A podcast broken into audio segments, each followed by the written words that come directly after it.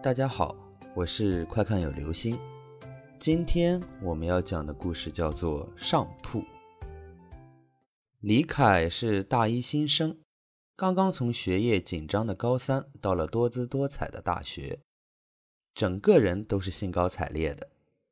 刚进大学，遇到了来自全国各地的新同学，李凯也迅速结识了很多新朋友，尤其是和一个宿舍的其他五个舍友。很快就打成了一片，一起赖床迟到，一起逃课打游戏。大家还按照年龄的大小排序。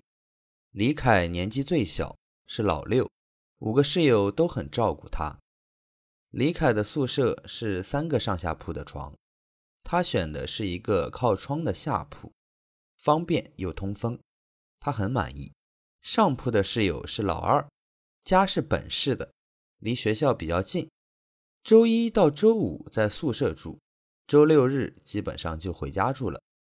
这个周六，李凯和室友们在网吧里玩了一天的撸啊撸，晚上又吃了顿烧烤，喝了点啤酒垫垫肚子。老二打车回家了，李凯和其他室友回到宿舍，时间还早。五个人睡不着，又玩起了德州扑克。不知不觉到了十二点左右，啪，灯熄了。李凯的宿舍用电是学校控制总开关的，晚上十二点到早上七点自动断电，说是为了防止同学们通宵熬夜，也怕出现用电事故。睡觉睡觉，明天继续。这么快就十二点了，我还没翻本呢。老大嘟囔着，就翻身上床了。大家也纷纷回到了自己的床铺。李凯打了一天的游戏，晚上又喝了酒，很快就睡着了。但是呢，啤酒喝多了，膀胱就容易起反应，俗称喝透了。也不知道睡了多久，李凯就被膀胱给撑醒了，感觉胀胀的。刚要起身去上厕所，眼睛瞄到上铺床边。忽然发现有两条腿从上铺床沿下垂下来，还在来回的晃悠。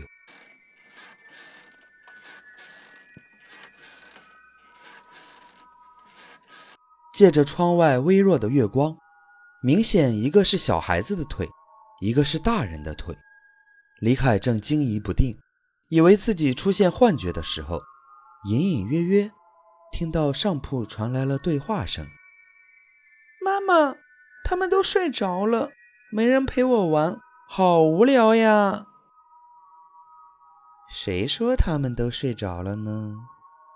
我们下面的这个男孩子就醒着呢，快去找他玩吧！啊的一声，李凯昏过去了。第二天醒来，他发现自己尿床了。好了，这就是今天的故事。上铺住下铺的时候，一定要看一看自己的上铺有没有人。